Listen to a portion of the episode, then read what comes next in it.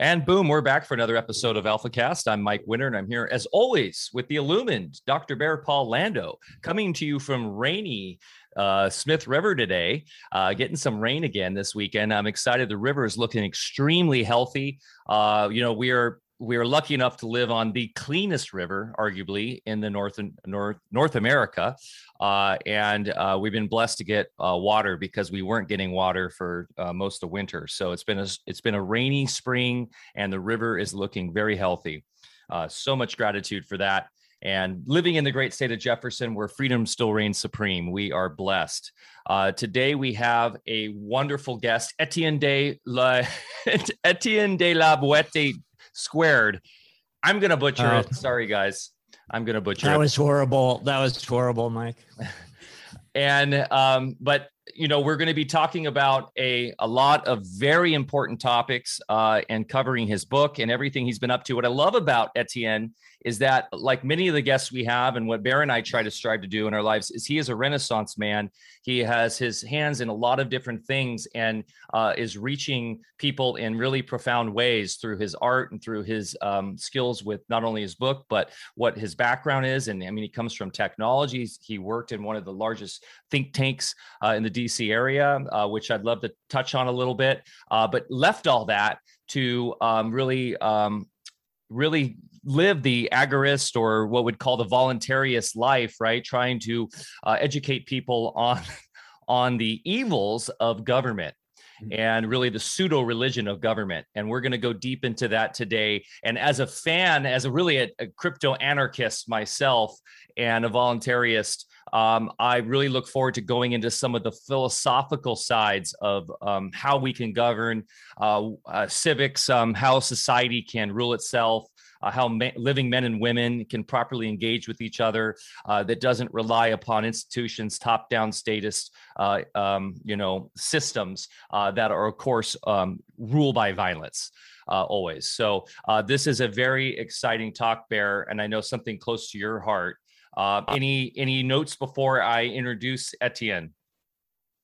Uh, no, I just want to get into this, and uh, we're all eager to hear from Etienne here de la Voici Square. So, um, and uh, also, I'd like to know maybe a little bit about your nom de plume. Uh, you know, once we get started. So, uh, you know, it'd be kind of fun. So, uh, Mike, take it away, and then uh, we'll get started. Fantastic.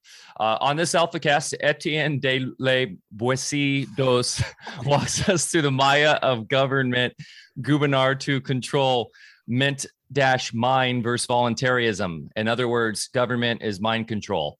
Uh, if you're banking on the next election to change our present trajectory into further chaos, you'll definitely want to tune in to this very special episode of AlphaCast.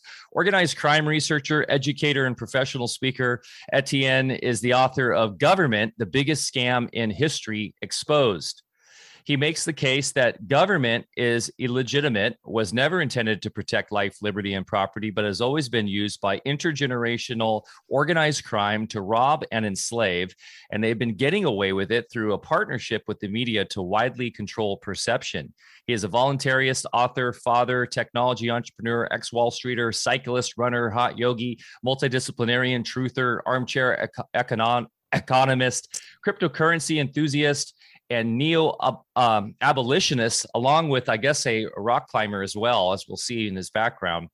Uh, in his book, he distills 20 plus years of research into short, easily digestible treatises on individual subjects and optimizes them for the 65% of society who are visual learners while including references and links to more comprehensive research and evidence, including books, videos, documentaries, and audiobooks to accommodate the widest variety of learning preferences.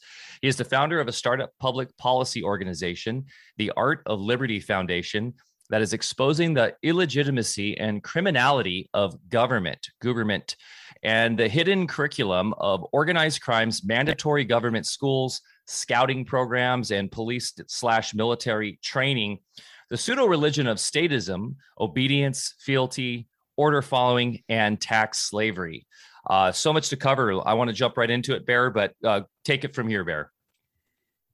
Etienne, uh, I've been looking forward to chatting with you for a long time. So thanks uh, for making time with us. This is uh, this is going to be a real treat today. Um, I guess uh, you know. In hindsight, I realized oh, I've always been a, a voluntarist, um, which I used to rationalize why I've always gotten in so much trouble my entire life into present. So, um, but uh, yeah, I just came across that term, you know, a few years back. Always kind of considered myself sort of libertarian or whatever, but I, I like uh, I like this new term better. Um, you know, I love your book here. Uh, let me hold it up for the folks. Let's see. Can you see that? Okay. Yeah, we see it. Uh, what I love about this book is that um, it's good where normies can pick it up and learn a lot. You know, I I uh, entered this whole arena a long, long time ago, uh, like a lot of people, just being pissed off about taxes, and uh, started looking into it. And, and man, talk about a scam! And uh, also, like a lot of people, I did a lot of research and found out that wow, this is not only illegitimate, it's immoral and, and everything in the book. So I would try to data dump on a lot of people, you know, give them brochures written by the Federal Reserve and uh, you know books, Creature from Jekyll Island, and and all sorts of scholarly articles, and then you know realize that hey, nobody's reading that stuff. They're just going to want to believe what they want to believe. But since I've had your book uh, at home here, you know we have a lot of people that come here and visit the farm. Um, it's it's on the coffee table all the time, and people just sort of naturally pick it up and uh, pictures and their reference with uh, links and and all sorts of good stuff where if people want to know more you know once they get the you know the pictograph here and get the, you know a nice idea they can go follow up and go as deep as they want. So it reaches so many more people than uh, somebody like myself just trying to impart you know information right off the start. So amazing job with this. And i i hear you're uh, in the midst of uh, releasing the fifth edition. Is that correct uh, I am, and so the the copy that you were holding up is the fourth edition, mm-hmm. and I released that in uh, January of 2020. And so the fifth edition will bring the book into the age of the COVID. And really, what I'm trying to do is expose how the COVID, because the COVID is essentially the second biggest scam in history, but it was a scam that was only made possible possible by government itself. book will be retitled. It'll be entitled uh, uh, "Government and the COVID: The Two Biggest Scams in History." And the subtitle is How Intergenerational Organized Crime Runs the Government, the Media, and Academia. And when I say oh, intergenerational fantastic. organized crime, I take that all the way back to monarchy and monarchy was really the you're going to give us your money or we're going to hurt you. And uh, yeah. when monarchy came out of favor, uh, they developed democracy to trick the people into thinking that they have a say in how they get governed. But there's still a ruling class that sits above society that has the ability to use violence on peaceful people to extract taxes uh, or to you know control society or to make up rules for everybody and government is always illegitimate because it's impossible to have a legitimate government. If I don't myself have the ability to uh, make up rules for you and steal your money myself, then I can't delegate a right that I don't have myself to a representative to represent me doing something I don't have the ability to do myself. Nobody can be bound by a social contract that they didn't sign. And if Mike and I can't vote to uh, Rob Bear because there's two of us and one of him, well, it mm-hmm. doesn't matter if there's five of us or 300 million of us. Nothing can take something that's inherently immoral and make it uh, moral just because the mob wants to lynch black folks or rob Peter to pay Paul. And so government has essentially been the biggest scam in history, and they get away with it because they've been slipping it to the population as a religion. They don't call it a religion, but they've got all the little tools and tricks of a religion and it's really this control of perception you know program where they force you into a mandatory government school or an accredited private school that has to teach the same curriculum to keep their accreditation where you're taught before you're old enough to really evaluate the logic and the morality that government is necessary, that government is desirable, and government is legitimate. And because they're slipping it to you when you're young, most people really never ever question the premise almost the rest of their lives. And then the other, you know, part of the puzzle is that this organized crime system has been controlling perception through controlling the media through monopolization and uh, through you know on the old media side six companies running hundreds and hundreds of subsidiaries to give everybody the illusion that there's all these different information sources in society but everything just rolls back up to six companies which is essentially six individuals. And then on the new media side, on the internet, uh, you know, search engine, video sharing, social media side of things, there's about two to three dozen what I like to call kind of new media, you know, co- you know, uh, internet companies, and those companies are controlling information algorithmically.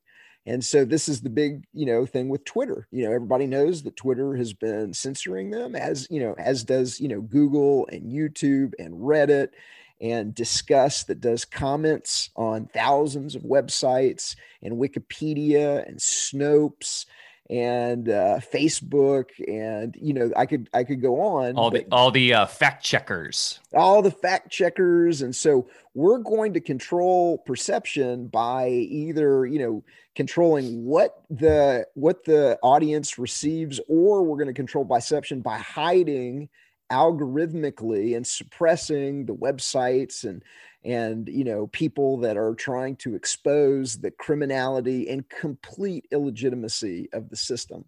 And so that's um, the basics of a nutshell. The yeah. final thing that i would do to introduce myself to your audience is, is just give a little background on voluntarism and so voluntarism Great. is the idea that we don't need government, that everything the government does that is non redistributive, you can't, you know, rob Peter to pay Paul. But mostly what government does is a provider of services. And whether that service is armed protective services, which they call the police, or dispute resolution, or old age pensions, which they call social security, or, you know, you just name whatever the thing the government is doing from Amtrak to air traffic control all of that would be done better, faster, cheaper uh, by the free market, by mutual aid societies, by nonprofits, by real charity. So we don't need government. And if everybody got, you know, right now government is stealing over 50% of everyone's income uh, in overt taxes, covert taxes, and inflation. And when I say everybody knows overt is kind of like the 1040, but most people they just simply do not, re, re, you know, understand the amount of these little hidden taxes every time you pay your cell phone bill every time you pay your you get a hotel room every time you get a rental car every time you get an airline ticket every time you get a you know uh, you buy a beer get a gallon of gas i can go on and on and on. Those really really add up but all of that is nothing compared to the theft of inflation. And so the theft of inflation is that the, the government and the banks are stealing the value out of everybody's money while the uh, organized crime media, you know, pretends that inflation happens because, you know, uh, fairies come at night and sprinkle pixie dust over gas pumps and price tags. And so, uh, no, uh, it's because that the banks, the money center banks, the city, the Citigroups, the Wells Fargo's, the the uh, Bank of America's, the J.P. Morgan Chases, they've been given the ability to engage in something called fractional reserve banking, where when you go get a mortgage or you go get a car loan, they're not loaning you depositor money. They just kind of, you know, tickle the keys of the keyboard and then boom, uh, you know, they cr- credit your account with digital dollars, even though that's inflationary and even though that's stealing the value out of everybody else's money. So the more and more dollars that either these fractional reserve banks create or the Fed itself creates through something called quantitative easing or stimulus or bailouts or you know whatever the excuse is for them to create money out of thin air and hand it to their friends on Wall Street that process creates all of these excess dollars that begin bidding up the you know the the costs of the luxuries and necessities of life and so that's why prices are rising, uh, you know, and it's a well understood monetary phenomenon that the media pretends like they just can't figure out what's going on. Yeah, you know, since uh, I've been around for a few years, uh, I go by that what they call the Hershey Index. You know, when I was a kid, you got a big, huge candy bar for a nickel, and now it's uh, cut in size by about a quarter. And and I don't know what the heck it costs these days, but you know, probably well over a buck or something. Mm-hmm. But uh, you know, that that's pretty much the way the whole world is. And when you have a little bit of a timeline uh, to see how much things have changed, to see how much prices have gone up, to see how quality has gone down. And what you get is just, you know, minuscule compared to what you used to get. You know, it's really an eye opener. Um, you know, this is the first time we've had a chance to talk, Etienne. And um, I don't know how much you know about us, but uh, we talk a lot on our show about the fact that what we think of as government isn't even a government you know it's a mm-hmm. private corporation that that's yeah. another whole rabbit hole but we we go into that pretty thoroughly and how that we're scammed in by contracts you know to engage in that corporation uh, the other thing is is you know we are kind of a health and wellness uh, channel since i spent you know over 40 years as a as a bioterrain physician and uh, at the beginning of uh, this whole scam a couple years ago I was uh, and still am working with some really good doctors. Uh, you know, uh, was included in some documentaries and things where we blew the lid off of this whole uh, cootie pandemic thing, mm-hmm. and um, you know, we kind of talk and code just a little bit because we're still using douche tube here. I have a powerful disdain for them, yep. but uh, we still get a few normies uh, out of it. You know, our other platforms that we're also live streaming on right now, we're pretty much preaching to the choir so we kind of play the game just a little bit on this uh, other platform, you know, in hopes of uh, netting a few newbies into the, you know, into the fold here. So uh, yeah, we want to talk freely, but then we use code words and everything sometimes. But early on in my career, because it was in the middle of the uh, or the beginning of the AIDS epidemic, you know, like in 1980, whenever it was, uh, I quickly connected the dots uh, because I practiced functional medicine and uh, discovered that there was no nexus between AIDS and HIV Mm-hmm. You know, they always have to have this kind of invisible boogeyman. And of course, that's what's going on again now. So glad to uh, know that you're sort of ringing the bell on that uh, as well. You know, what I'd really like to get into today as well is, uh, you know, we're, uh, we believe strongly in natural law, uh, you know, medicine, um, government as we think about it, uh, the financial world, uh, media, if we all obeyed or ran congruent with natural law, things would work pretty good. And, uh, you know, we'd be doing a lot better. So, uh, you know, we know the media is brainwashing people. We know the the educational system and everything. But some of us, for some reason, just came in wired a little bit differently and called BS on day one. Mm-hmm. And you know, I'd like to get your take as far as why some people are still going for this narrative, which is so farcical at this point. It would be almost impossible, I would think, to see through it. So uh, maybe we can kind of get in the mindset of uh, you know why people are still falling for the same old tricks. Uh, well, number one, they don't know it's tricks, and so I, like yourself, saw through it immediately because I had read over almost two decades ago inventing the AIDS virus by Dr. Peter Duesberg with a forward by Kary Mullis, uh, who won the Nobel Prize for the invention of the PCR technique, who went on to say very famously that the PCR test should never be used to diagnose any kind of disease, and who died mysteriously right before the whole COVID scam uh, started. Uh, but because I had read that book and understood the criminality and the scam of the CDC and Fauci and and and just like the scam of AIDS, I think that's one of the reasons why that that I didn't fall for it essentially for a second and just re- realized immediately like here we go again.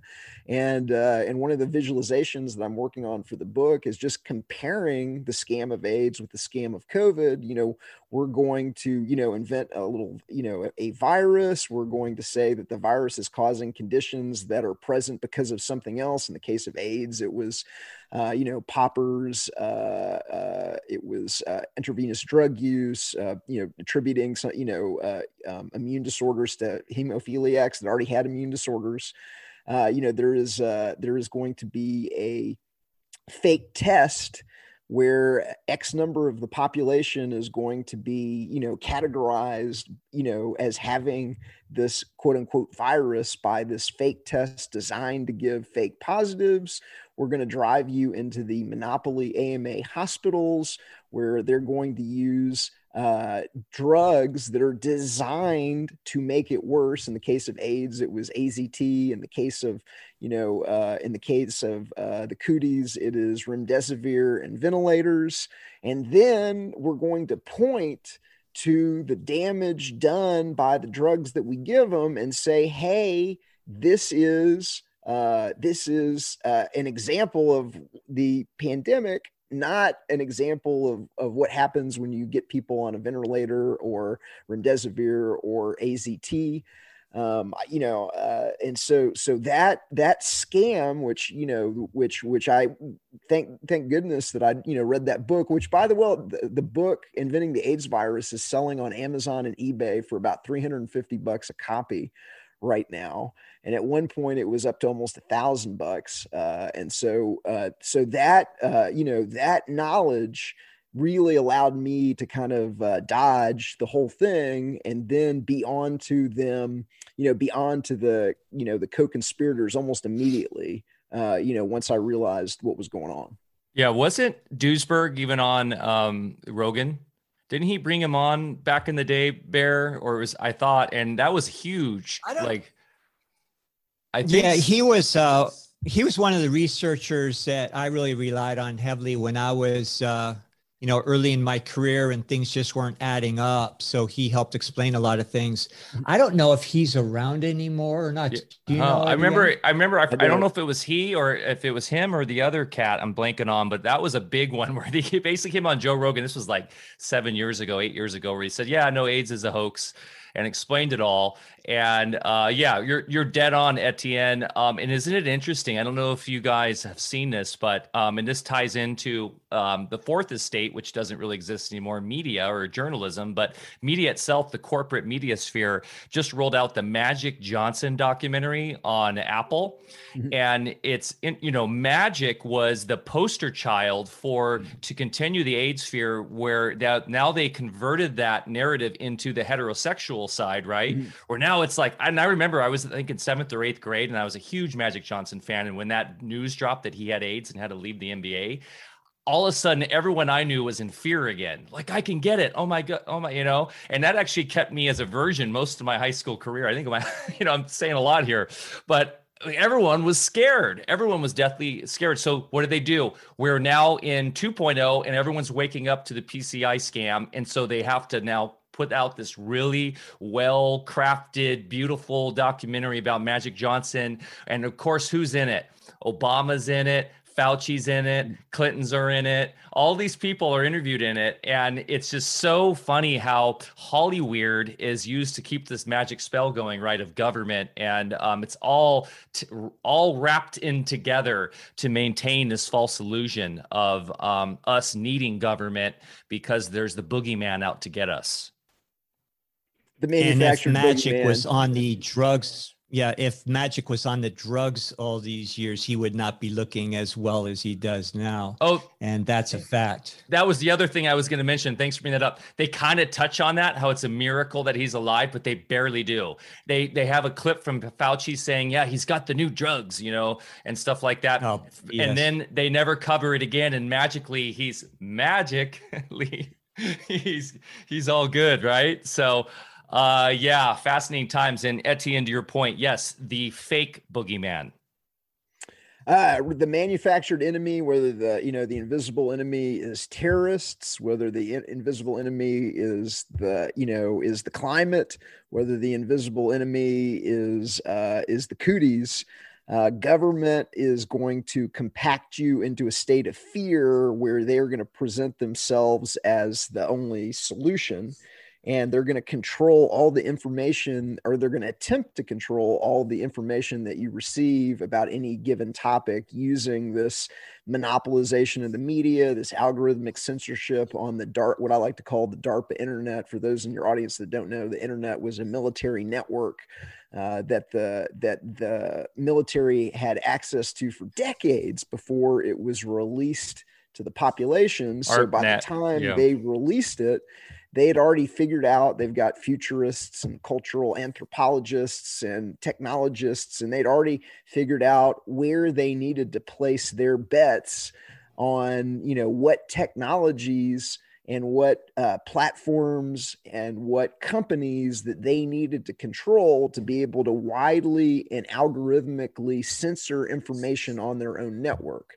And so, uh, so that's really the name of game is control of perception. I call it the most powerful weapon in the U.S. arsenal, the ability to control perception. If if they can make you believe that you're not a free human being that just lives on this planet, that you're by virtue of where you were born on this side or that side of an imaginary line, that you're a American or a Canadian or Israeli or a Russian or Chinese uh, and by virtue of where you where you're born, you now owe half your income in overt taxes, covert taxes, and inflation to this organized crime system. If they can really make you believe that, they can really make you believe that there's a tiny invisible virus there and everybody's got to wear masks. I mean, that is that is that is just think of the power of that capability. Think of think how much money is being extracted. Think how much uh, damage is being done by that. And so, luckily, uh, the word is finally getting out. People are not only realizing the illegitimacy of government, but they're especially realizing just the complete criminality, the boss hog level corruption in Washington, D.C. The pentagram is missing trillions and trillions of dollars. The post office has allegedly lost uh, 90, I think it's like 90 or no, 87 billion dollars in the past 15 years uh, alone. Amtrak claims they lost almost a billion dollars on food and beverage alone in a decade. So the so the train goes out with five hundred dollars worth of food that they sell, for like three four thousand dollars when you take a look at the like the you know the markup on an Amtrak train, and then it comes back with no food or no money, and they can't figure out where the money went. Come on, it's anybody. I used to you know, when I worked on Wall Street, I would take, you know, Amtrak, you know, back and forth between uh, Northern Virginia and uh, and New York, and uh, the uh, the hamburger that you you would get in uh, you could get you could get if you would eat that crap in 7-Eleven for a dollar. They're selling for eight fifty. They're selling a a beer that they could you know probably they probably get spend seventy five cents on for seven bucks. Uh, and they can't they're not and they're and they they lost a billion dollars on food and beverage. I mean it's a wholesale theft. I mean we're just being robbed left and right. And the, it's those crazy profits that give them the ability to monopolize the media. It's the it, you know like it, it it might as well be free as somebody that you know like on on wall street we used to call it mice nuts. Like the cost of controlling the media versus the trillions that they're stealing you know, it literally might as well be free. But most people, you know, they just can't comprehend, you know, uh, that that the entire media could have been bought up and monopolized because there's so many different you know magazines and newspapers and radio stations and and it isn't until you actually show them a media ownership chart of how all of these ostensibly independent companies roll up to this small tiny handful of of six companies that the light bulb goes on and go, oh, I did not understand that that was going on. And so that's one of the things I do in the book is I use visualization to make what was invisible now visible to the public.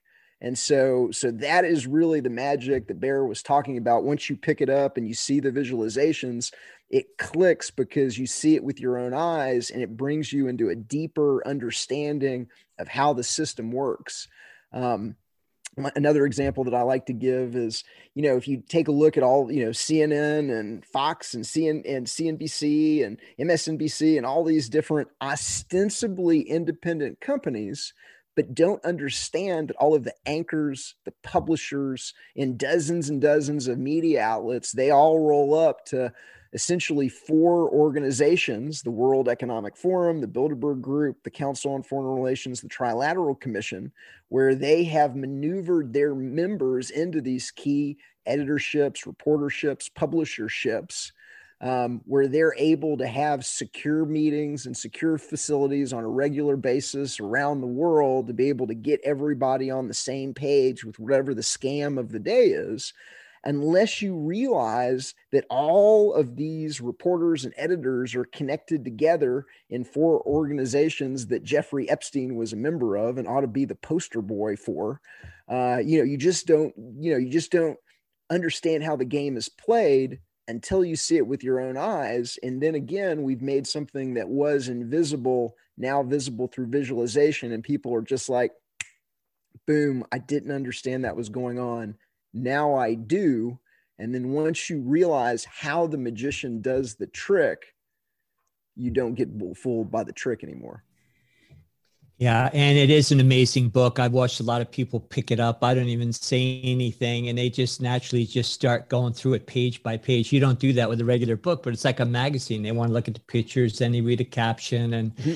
and uh, you know they're just kind of drawn into it. So it's a brilliant, uh, it's a brilliant work. Great idea. Man, I I could have. Uh, you know, I was just gonna say, Bear, I could have used this book about 15 years ago or 20 years ago my roommates as i was telling them all this and there were that exact debate you know well there's no way like you know a lot of these newspapers are independently owned and there's no way there's this like sort of monster monstrous you know conspiracy to, and i was like no guys it's very much easy if you can see the pyramid right but i didn't mm. have that that book that tool to just show them and now we have it and it's also become painfully honest how or obvious how um, you know I wanted to make a quick comment about the federal income tax. You know, we've been on that for a long time, and that really is their Achilles uh, heel because if everybody just said screw that every April 15th, it would be game over. Mm-hmm. So, a long time ago, before we paid taxes online and all that sort of thing, you know, you wrote out a check and you know mailed it in to the the nearest uh, processing center. And we started uh, examining our checks when they came back. And it was always signed secretary of the treasury. And now with a little bit of sleuthing we found out that that was not the secretary of the treasury of what we think of as our government. It was actually the secretary of the treasury of puerto rico and this was the beginning of our journey. Now, this is true. Mm-hmm. And there was a trust that we uncovered, uh, Pure Trust number 51, domiciled in Puerto Rico, which was foreign owned.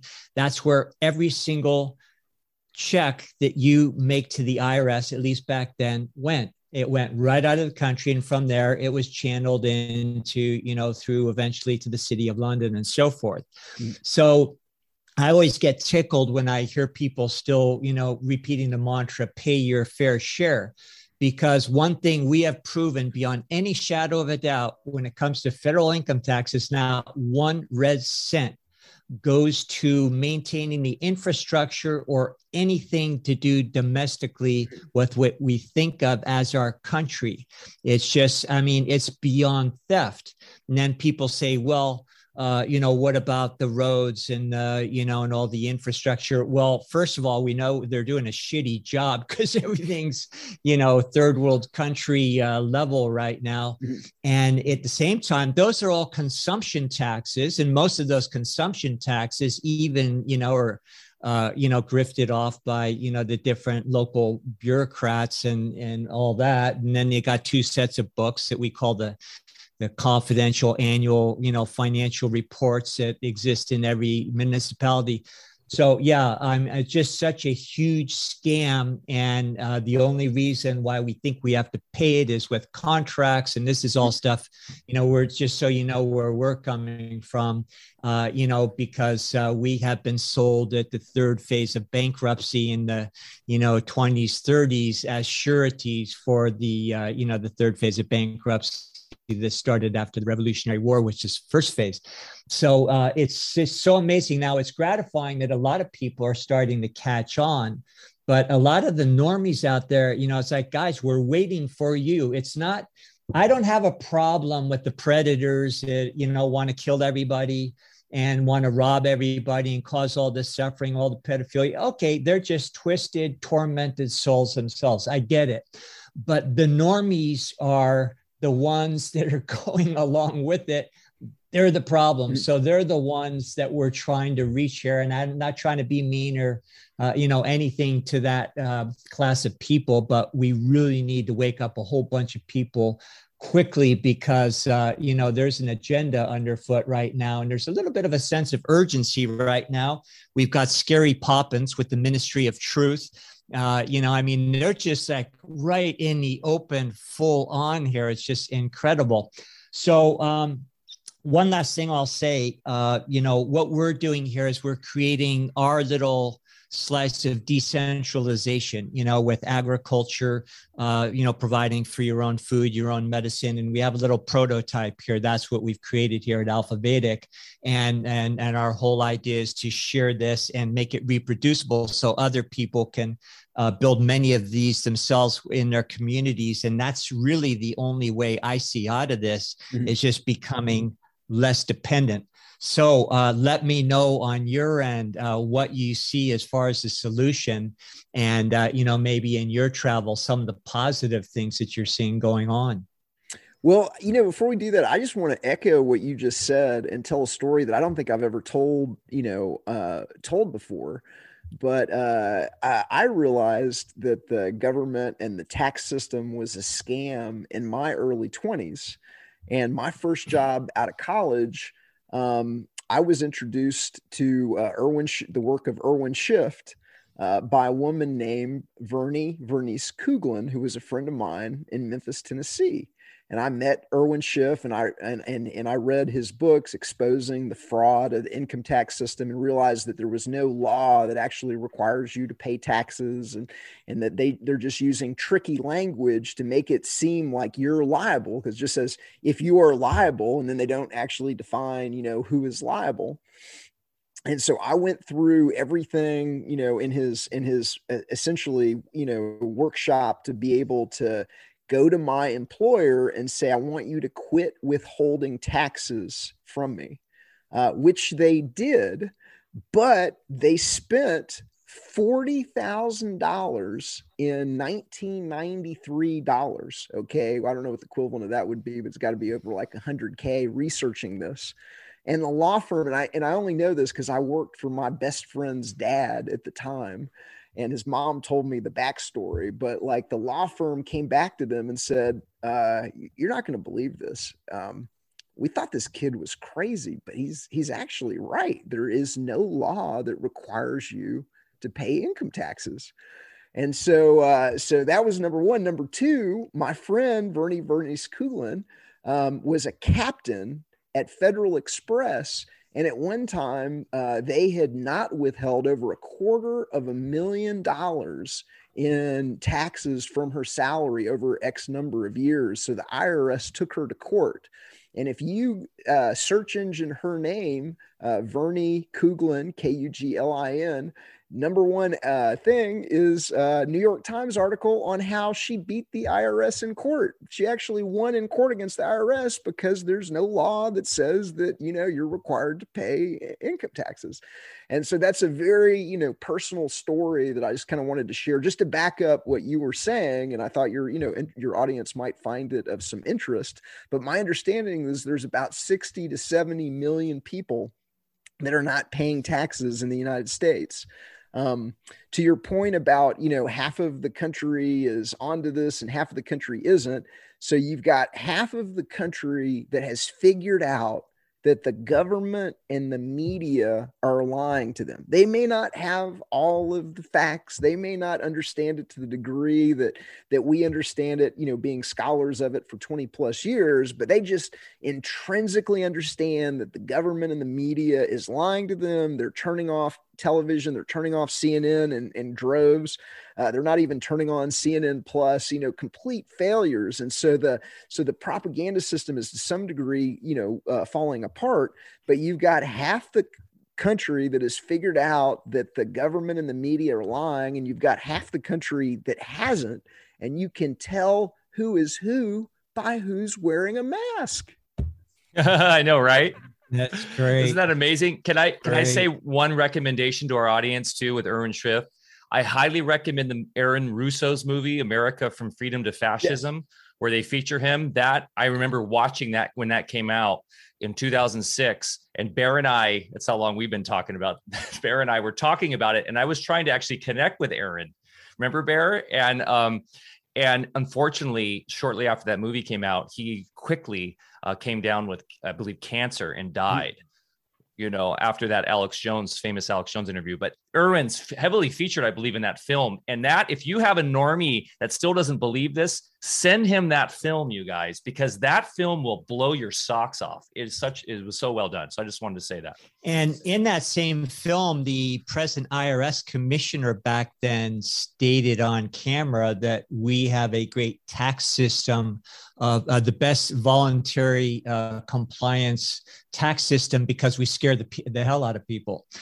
And uh, that's where we're at. And it uh, just one last thing it might interest people that nobody ever goes to jail for not paying taxes. They go to jail for breach of contract. For lying on the form. Exactly. They because they, they yep. lie. That's the reason they go to jail. They lie on the form, they misrepresent their income, and then they sign under penalty of of perjury that they're, you know, that this is how much income they made, and then they go to jail because they yep. have contracted with the government voluntarily and now incriminating. Yeah, themselves. it makes and, you wonder if Wesley Wesley Snipes was set up for that. You know, because supposedly he had the big case, and he right wasn't he supposed to go to jail or something? No, they set up somebody every year. So yeah, yeah. You, you, just watch every year, kind of like March, they'll burn somebody I, famous. You know, literally. I know publicly. a little I know a little backstory on that one. Uh, oh, yeah. Uh, there was some tax anti-tax gurus who were actually controlled opposition government operatives, and they were out teaching seminars back then, and I was very much aware of them. They got a hold of Wesley Snipes and uh, really got uh, him convinced, you know, of a lot of truth, but then they also deliberately uh, led him down the wrong path so that he was a sitting duck. And that's what happened. And that's what they do. They have a lot of agents out there that tell you some truth, but then, uh, you know, give you just enough to get you in hot water. And then somebody of a high profile goes down and it scares everybody else uh, mm-hmm. off from trying to anything, uh, you know, similar. So complete criminality. Um, I wanted to kind of shift uh, topics, and I'd like to just kind of take y'all through my executive summary of the executive summary of the scam of the cooties. And so wow. I'm going Perfect. to yeah, I'm going to use the code word since we're on uh, CIA, uh, you know, YouTube. Uh, but you know, essentially, the cooties has been a scam. It's quite possibly the second biggest scam in history after the scam of government itself, which is the scam that made the scam of the cooties possible through the hierarchical control of health information through the regulatory capture of the World Health Organization, the National Institute of Health, the CDC, the American Medical Association, NAID, on the academia side, and the ability to control perception using the monopolized media system. And so the Cooties was a multi trillion dollar robbery and eugenics program engineered by the same intergenerational organized crime system of fractional reserve banks and government media puppets that we outlined in the previous four editions of Government, the Biggest Scam in History Exposed. The short version is that intergenerational organized crime spent billions to steal trillions. The COVID was, sorry, the cooties was the engineered, manufactured reason for trillions of dollars in quote unquote bailouts, stimulus. And we believe the manufactured and engineered reason for the Federal Reserve to prop up the crooked Ponzi scheme US Treasury market, which they did to the tune of $80 billion a day at one point in 2020 under emergency cootie powers. Uh, the cooties allowed the organized crime participants to engage in disaster capitalism by profiting from their foreknowledge to buy, short sale, and hedge specific stocks and investments. They were able to wage economic warfare against free market businesses with forced closures and chain stores and chain restaurants so the population doesn't have independent wealth and resources to resist the economic and medical martial law tactics being waged against them. It's to force the population to accept harmful injections, vaccine passports, and other biosecurity state measures, and what appears to be a negative eugenics program to cull the elderly and extend the organized crime government's other Ponzi scheme, quote, Social Security. And how did the uh, magicians pull off the trick?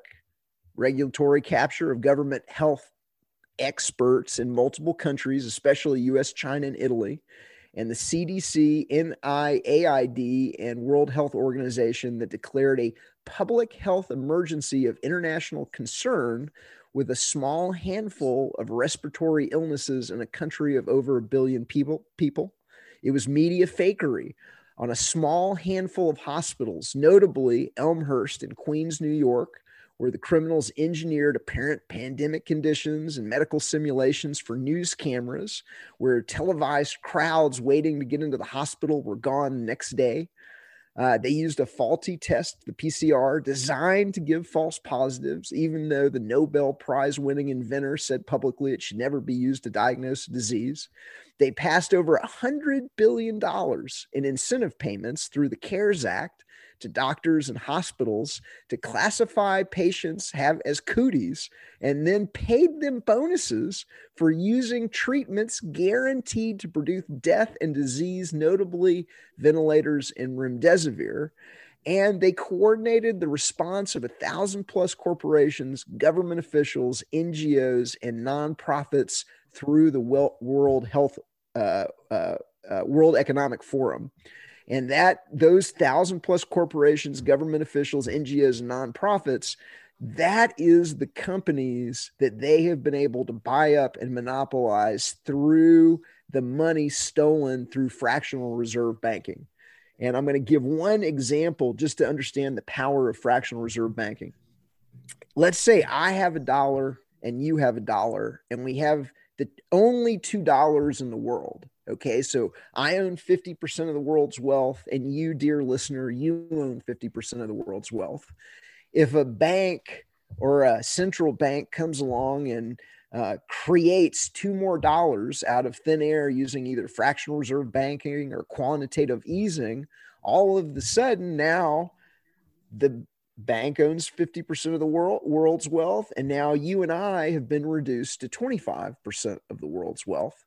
And that is essentially how the scam is being worked. They're buying up the world with their little paper tickets, and the companies and the organizations and the quote unquote nonprofits and foundations, they are being coordinated through the World Economic Forum that is giving them secure meeting facilities, regular meetings. They're they're uh, penetrating the cabinets of, of governments with their young global leaders. And that is that is essentially the executive summary of the executive mm. summary. The final analogy is imagine we're all playing monopoly and the banker is cheating and he's pulling $500 bills out of the bank. At the end of the game who owns everything on the board and who are renters and debtors? And that's what we're up against uh, in a nutshell yeah, and one little addendum to that is, of course, you know, money is created by uh, concurrent creation of a debt. So there is no money in existence. So when we go in and get that alleged loan, then they print that amount of money to cover the alleged loan that mm. they never loan. And furthermore, they only print enough money to cover the principal and not the interest. And that's uh, you know how it goes on the public side. Of course on their side they print as much as they want and you know to buy yep. up everything but um, whenever the music stops that means the less industrious resourceful people will not be able to pay back the full loan which is manufactured homelessness and part of the massive genocide program that we're now witnessing as uh, those people more and more every day hit the streets get drugged and and on and on. So um, that's what we're and, seeing. And that's can, why homelessness. And and and can I say one more thing too? What's mind-boggling about what you're about this, Etienne, is that the crown cooties has definitely shown us that global government is here because I still get baffled when I watch like random videos on YouTube of like a of a track meet or something in South America and everyone's got masks on. Mm-hmm. Like this is com- it's not like it's just the US or the NATO countries. This is global. So it's one thing, it's really illustrated to us. It's here. Would you, uh, that was going to be my next question. Is global government here? Is the one world order here? Uh, it's being it's being implemented currently, and there's aspects of it that you know are are 100% globally governed through the World Health Organization. Which, if you think about it, and again it's what i you know what i call the you know control of government media and academia is the ability for the world health organization to reach down hierarchically through multiple multiple multiple governments uh, on the on the federal level okay in multiple multiple countries and then have those policies pushed down to the through the state health departments the local health departments, the county health departments in town and cities. It's that hierarchical control of medical information globally that has been able to produce the, you know, the the quote unquote, you know, pandemic that we were we experienced even though it wasn't a pandemic even though the hospitals were empty even though it wasn't going on in countries that weren't participating i saw a funny uh, you know, meme the other day that had an Amish guy going, COVID, COVID? Uh, no, we, we don't have television. Yeah. exactly.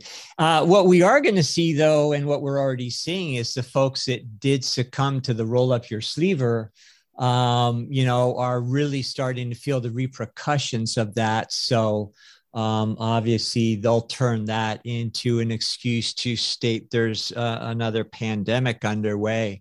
But, um, you know, after practicing for so many years, I was able to, uh, again, draw that connection between things I was seeing symptomatically in people and then link them to roll up your sleevers back in the day, you know, for, you know, just the typical ones that, you know, everybody gets. And then we were able to do the analytics and see how uh, certain roll up your sleevers uh, created certain conditions and had certain incubation periods. And when you saw that population that got that, you know, right at the end of the incubation period, you had a huge spike in that particular malady. And now we're already seeing the carnage come in with this last batch of roll up your sleevers.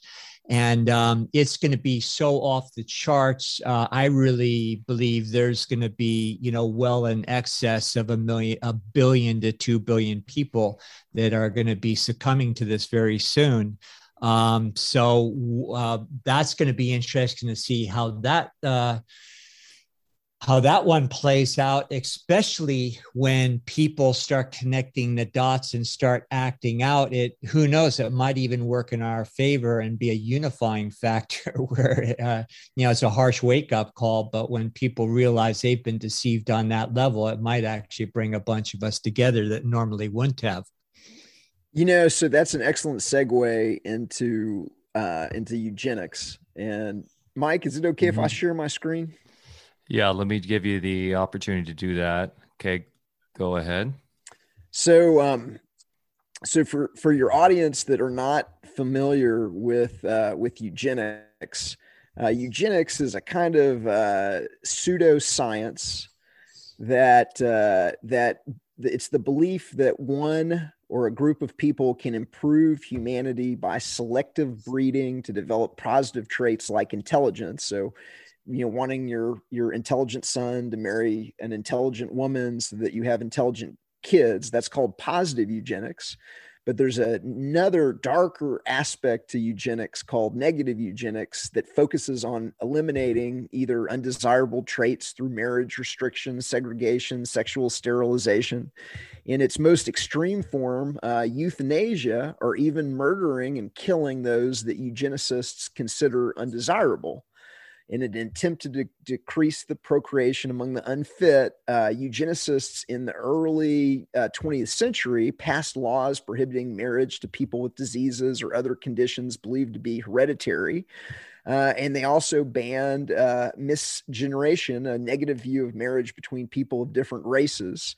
And uh, and this picture that I'm showing, so so this this this eugenics was a was very it's hard to explain how popular this was in the early 20th century uh, but essentially through funding by primarily the rockefeller foundation the rockefeller family the carnegie family and other very very wealthy uh, industrialists and monopolists of the day uh, the government in the early 20th century was actually sterilizing women because they were quote unquote feeble minded or they were sterilizing convicts uh, they were, you know, there is, you know, there is a, a uh, and it's a very small percentage of the population that believes in this, you know, craziness. And by the way, the uh, the fact that they want to eliminate uh, a significant portion of the population is very convenient if the population is having an awakening to who has robbed the bank and is starting to point at the bankers and the political puppets and the media and going they're all in on it together. This is how they do it. And so the so the uh, so the the the science and religion that allows them to convince people that we've got to get rid of lots and lots and lots of the inhabitants on the earth uh, benefits them as a criminal organization because you're getting you know gives you the ability to get rid of your your critics uh, but that eugenics is, uh, you know, is well known, well documented in, in history. And uh, and um, uh, it went underground in the 1930s once the eugenics policies of the Nazis became widely known. The experimentation on twins, the experimentation on human beings, the you know uh, uh, uh, uh getting you know getting rid of Jews and other undesirable elements, things like that. Uh, that became that so the the the horror of that drove it underground but it never never went away it just got renamed bioethics and the American uh, the American Eugenics Society um, uh, spun off Planned Parenthood. Okay. And Planned Parenthood is the kind of somewhat among some people socially acceptable, you know, voluntary eugenics. We're going to make free abortions available so that we can get rid of these undesirables in society by by killing them. And so uh, Planned Parenthood is essentially the most visible part of what has been an ongoing program uh, to cull who these believe to be, you know, undesirables. Uh, Margaret Sanger, the founder of one of the founders of uh, Planned Parenthood, famously said that we needed to get rid of undesirable like weeds, and that uh, she wrote in a letter to a friend how that they were uh, you know, they were uh, that they didn't want anybody to know that they were out to exterminate the Negro. Uh, so that's a very famous quote. And so the picture that I'm sharing right now is a picture that was taken in 2001. And in 2001, our boy, little Anthony Fauci, is sitting right there with six billionaires who are the primary funders of eugenics in the United States today. And so, uh, so I'm just going to take you through some of the people that we've got Anthony Fauci pictured in the same room with. Uh, but uh, uh, number one, Andrew Carnegie, and the, so the so the so the event that they that this picture was taken at was the Andrew Carnegie Medals of Philanthropy Award ceremony in New York City on December 10th, 2001. And so some of the so right off the bat, the, Andrew Carnegie and the Carnegie Foundation um, with Skull and Bones member Daniel Coit Gilman as president, financed the establishment of biological experimenta- uh, experiment station related to eugenics at Cold Springs Harbor, New York. And in 1910, the, Euge- the Eugenics Records Office was begun there, later receiving funding from the Rockefeller Foundation after John D. Rockefeller Jr. formed the Bureau of Social Hygiene. And so, so the organization that has brought these people together is is literally you know probably one of the two main founders. So it was carnegie and rockefeller and so uh, David Rockefeller is also in the picture, and his family funded the Wilhelm Kaiser Institute in Germany, which was the basic basis for the Nazi eugenics and racial hygiene policies of the of the Nazi government. He funded the the eugenics records office at Cold Springs Harbor that exists today, and he he has been one of the major funders of Planned Parenthood in the United States. And interestingly, in tw- in, two, in, in 2010 the Rockefeller Foundation published a document called Scenarios for Future Technology and International Development that outlined a future scenario that they called lockstep, where the world would be locked down because of an influenza virus that jumped from animals to humans in China, requiring masks, temperature checks, and biometric IDs. And so he's he's in the picture, uh, as is uh, Bill Gates Sr. We got Bill Gates Sr. right here. This is the father of, of Bill Gates, who is essentially the number one uh, behind the cooties today. And a lot of people don't realize, but Bill Gates Sr. was a board of director member of Planned Parenthood, which was birthed out of the American Eugenics Society. Oh, here, here it is. Here's the exact quote from Margaret Sanger. She wrote to a friend We do not want word to go out that we want to exterminate the Negro population. Um, also, who else we got in the picture? Oh, look, we got Ted Turner, who Ted Turner is uh, quoted in 1996 saying a total population of 250 to 300 million people a 95% decline from present levels would be ideal. And he is also widely believed to be behind the Georgia Guidestones, which is a Stonehenge like monument with eugenicist principles translated in eight languages uh, in a field in Georgia. And Turner is also an organized crime propagandist behind CNN and the deceptions and distractions of, of, of cable television. Who else we got? Oh, look, we got George Soros. George Soros is there with Fauci, and George Soros is a major investor in Monsanto. And he's been linked to a uh, government hospital in Sierra Leone that had a U.S. biosecurity level two bioweapons research lab that was also linked to the Bill and Melinda Gates Foundation, where they were experimenting on Ebola. Okay. And we've got Irene Diamond, the chair of the Aaron Diamond AIDS Research Center, which is which is officially affiliated with Rockefeller University and happens to run its own level 3 biosafety facility. And those are just the ones in the picture. Now, they're not the only because this picture was taken 20 years ago. Um, let's take a look at the modern participants and let's see if any of them have any, you know, connections to eugenics. And what do we find? We find, well, obviously Bill and Melinda Gates uh, the former chairman of Microsoft and the co-chair of the Bill and Melinda Gates Foundation, are the world's top funders of eugenics with major gifts to Planned Parenthood and Cold Springs Harbor and other major eugenics uh, operations, the World Population Council that exists today. Um, also, there was a gentleman by the name of Bill Ackman, and Bill Ackman is a billionaire hedge fund manager, a member of the Council on Foreign Relations and the Bilderberg Group, and really one of the first voices on Wall Street to publicly go on television, okay, and very vocally call for a shutdown of the American economy, where he was pre-positioned to profit from shutting down mom and pop restaurants, coffee shops, and hotels with investments in a company called Restaurant Brands International, which runs 26,000 26, Popeyes, Burger Kings, and Tim Hortons.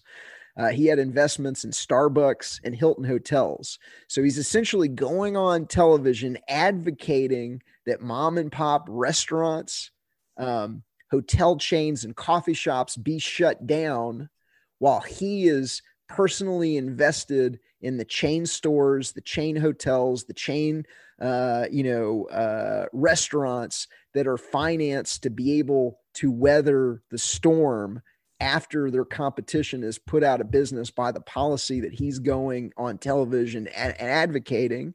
And also, he very famously um, uh, apparently had foreknowledge of the COVID induced 2020 stock market crash because he hedged his hedge fund, Pershing Capital uh, Pershing Square's portfolio.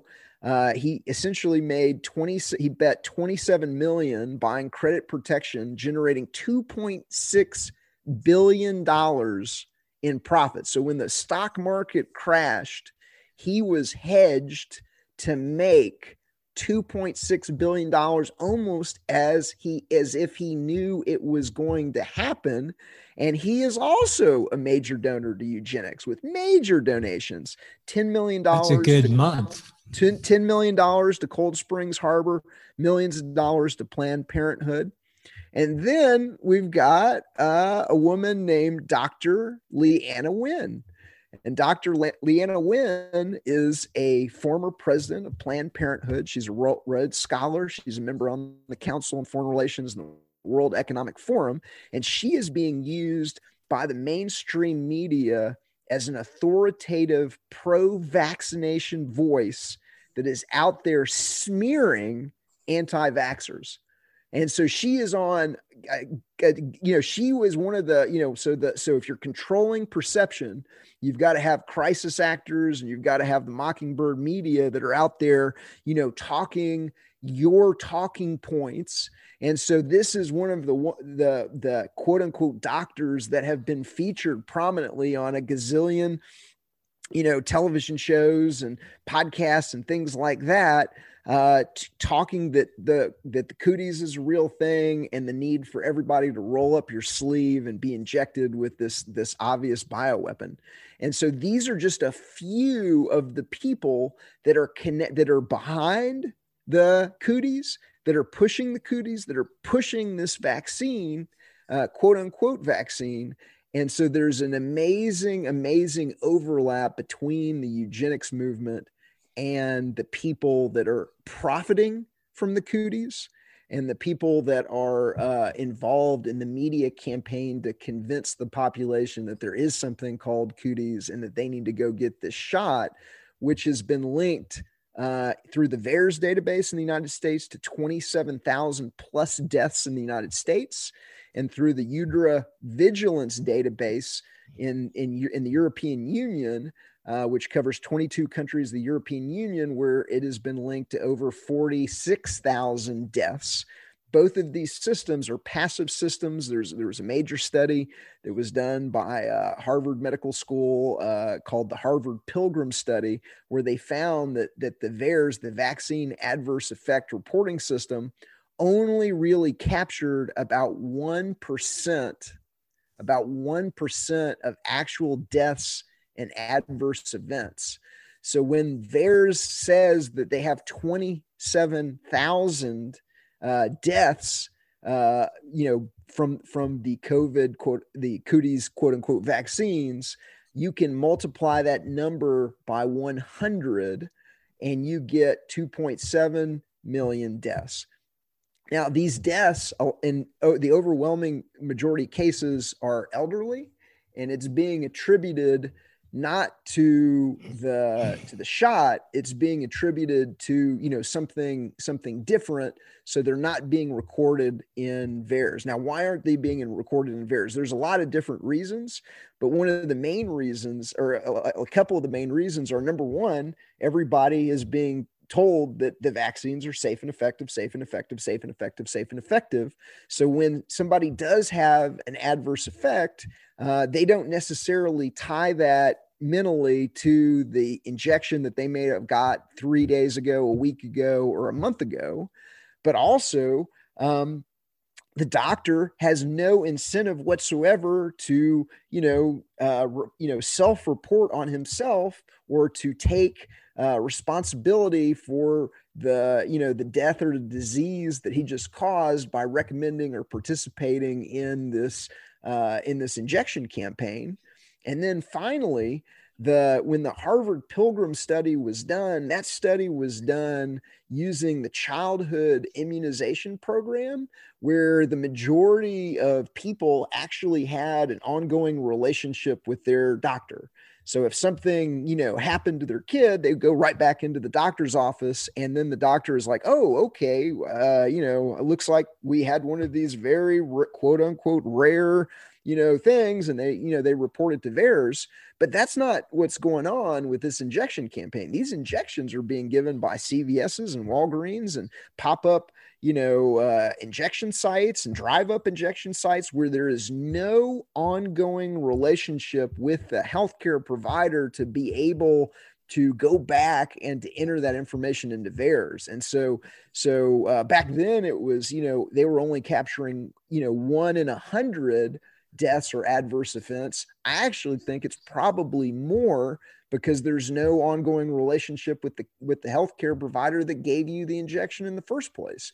And so we're talking about even if you even if you believe the official number of 27,000 uh, deaths, um, that is a that's an enormous enormous death toll that you know to, to put it into perspective when they had the the swine flu max vaccination campaign which was also a scam which was also diverting money to you know big pharma drug companies et cetera they stopped that program with less than 50 deaths.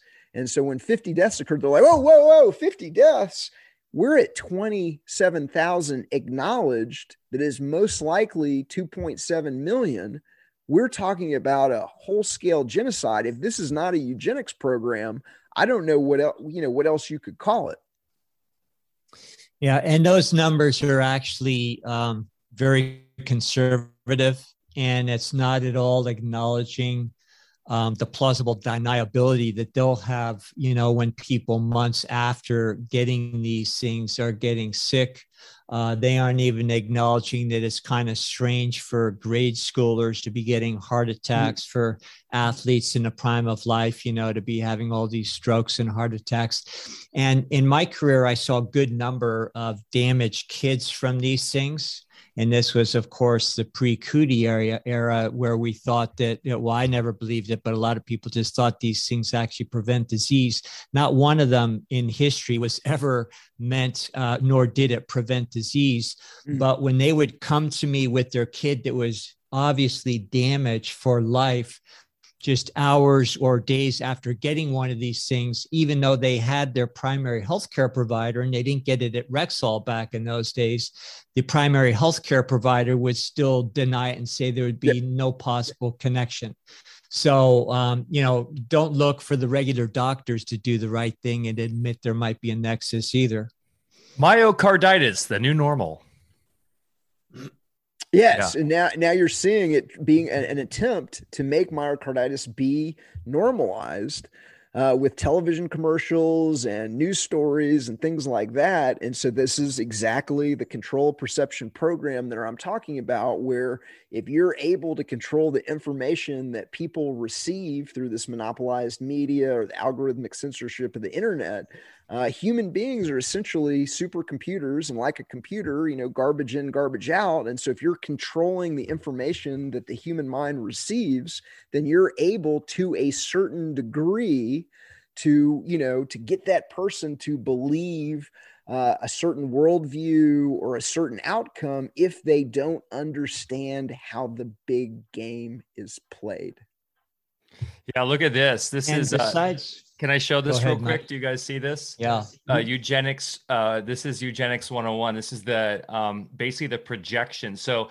uh, of deaths per 1,000 people. Um, see how it was going down since 1950, and this is in the U.S. So for those listening, we're looking at a chart on macrotrends.net where it's showing uh, deaths per 1,000 people. And we've had this trend going down, of course, which you think would be, you know, due to, you know, better uh, modern, um, you know, uh, systems set around for cleanliness and, um, you know, just what we talk about in terms of health. Uh, but then when we hit uh, right around now, well, let's see, this was in 2012, 2014, it starts going up, and now they they project this as just skyrocketing up for the next 20, 25, 50 years as their eugenics program gets initiated. So that I just thought was looking this up and thought that was really interesting that the UN projections show um, way above 1950s levels of deaths per uh, thousand people as it's trending up, up, up, up. And so I think we're in the middle of the eugenics operation. yeah. Yeah. And it's, the- and it's not just the roll up your sleevers, it's the other things that work in conjunction with them. For instance, the microwaves, I've seen more than enough evidence to see that they interact, uh, the microwaves that we're all exposed to now interact with what's in people's bloodstream to hasten, uh, you know, w- the results of, uh, you know, all the bad side effects. Uh, also, of course, with their spraying in the air. And, uh, you know, you put all that together and uh, when you know a little bit of uh, chemistry and understand what they're doing, they're all part of a larger cocktail. And when it finds its way to your bloodstream, of course, the people that get the roll up your sleeve are at much, much greater risk because they're, you know, on the fast track.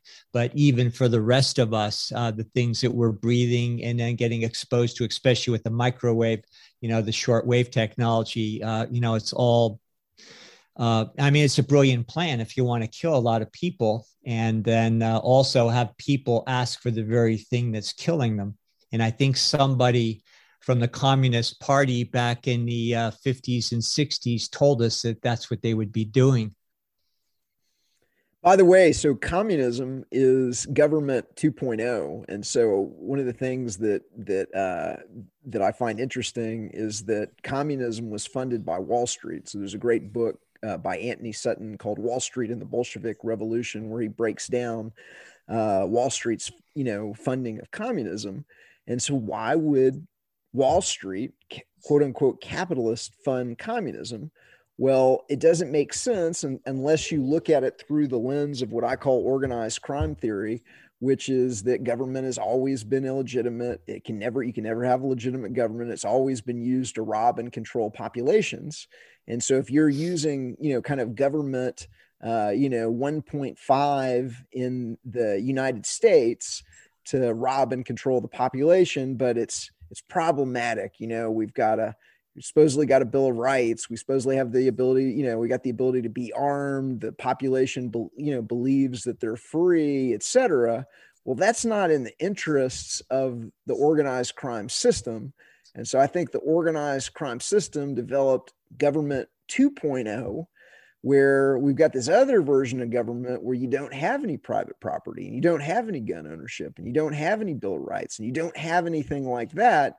And so they're trying to shift the population globally into government 2.0 so that they can be robbed and mulked without you know the pretense of having any rights or without you know the pretense of having guns and so that's essentially, uh, you know, uh, the lens that makes sense of everything that is going on today. And we're being told that we will like it. and own, nothing. nothing. and you like it. Uh, so obviously, I think this is a good time to move into solutions because you have them, Etienne, and I, I want to touch on what's going on in is it New Hampshire right? Um, mm-hmm. And this amazing movement that's happening in there. And of course, here in Alpha Vedic, as Bear um, already described, is we're building parallel systems uh, mm-hmm. as a solution, right? And it's all a lot of it's focused on decentralization. It's it's focused on this like sort of agorist mentality of working in your community and getting away from um, the entire scam of corporate government.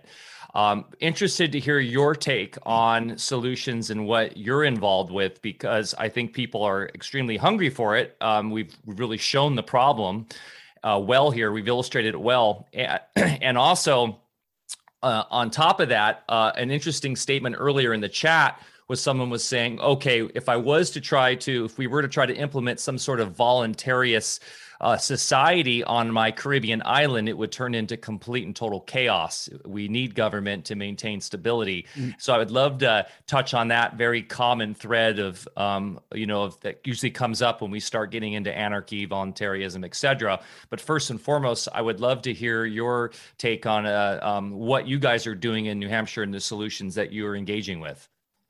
So yeah, so a couple. Uh, I've got a couple of different solutions that I'm that I'm working on. Number one is something called the Thick Red Line Project, where we're educating the police on natural law, and we're suggesting to the police that they uh, you know, if they don't want to go along with the tyranny of mask mandates and lockdowns and red flag laws and other, you know, government tyranny, that they need to get together and they need to draw a thick red line in the sand and they need to say, we're not going to use violence on, on peaceful people for politicians.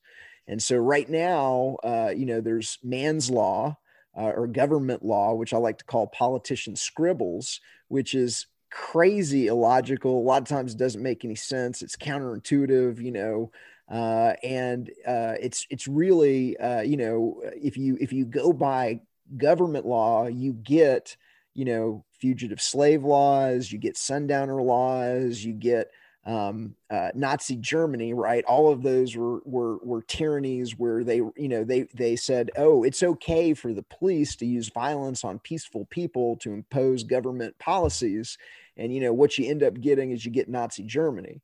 And so we're suggesting that the police draw a thick red line in the sand and say, use natural law as the denominator of morality, which it is.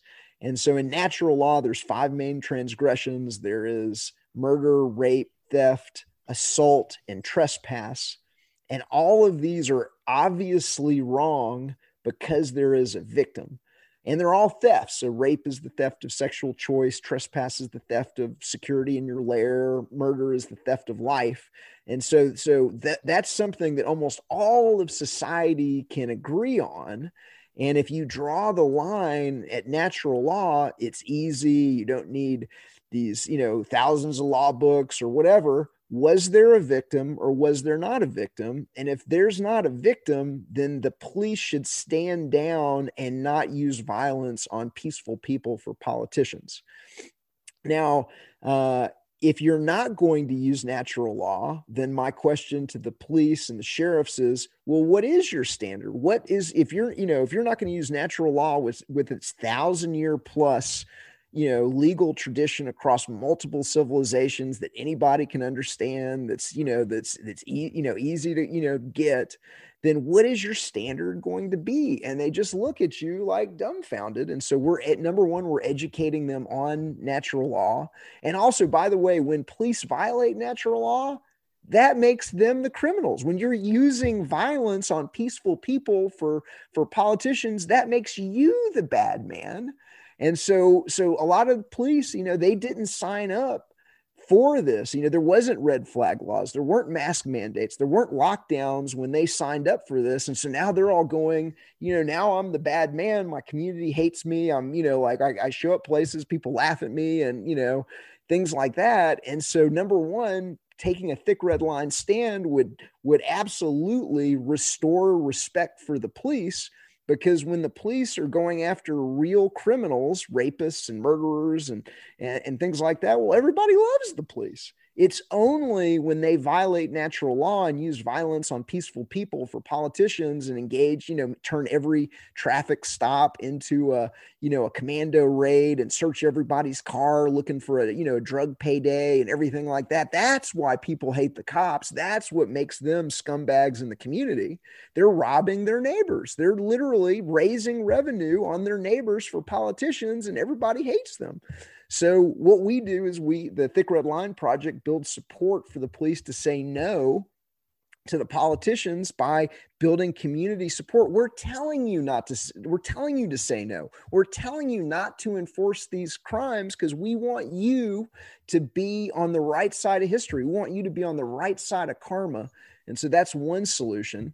The other solution is um, I believe, to widely expose the illegitimacy and criminality of government in a single US state. And so, for your audience that is not familiar with what's going on in New Hampshire, there is something called the Free State Project.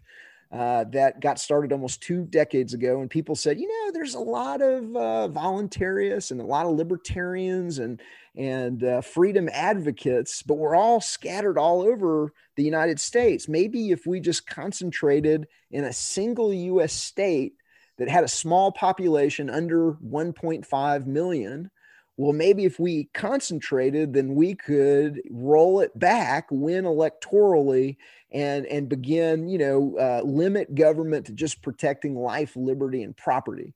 And so in 2002 they had a, a beauty contest where they really like said okay like what you know how would we really do it? Which of the states is under 1.5 million? And which one is the easiest to take over?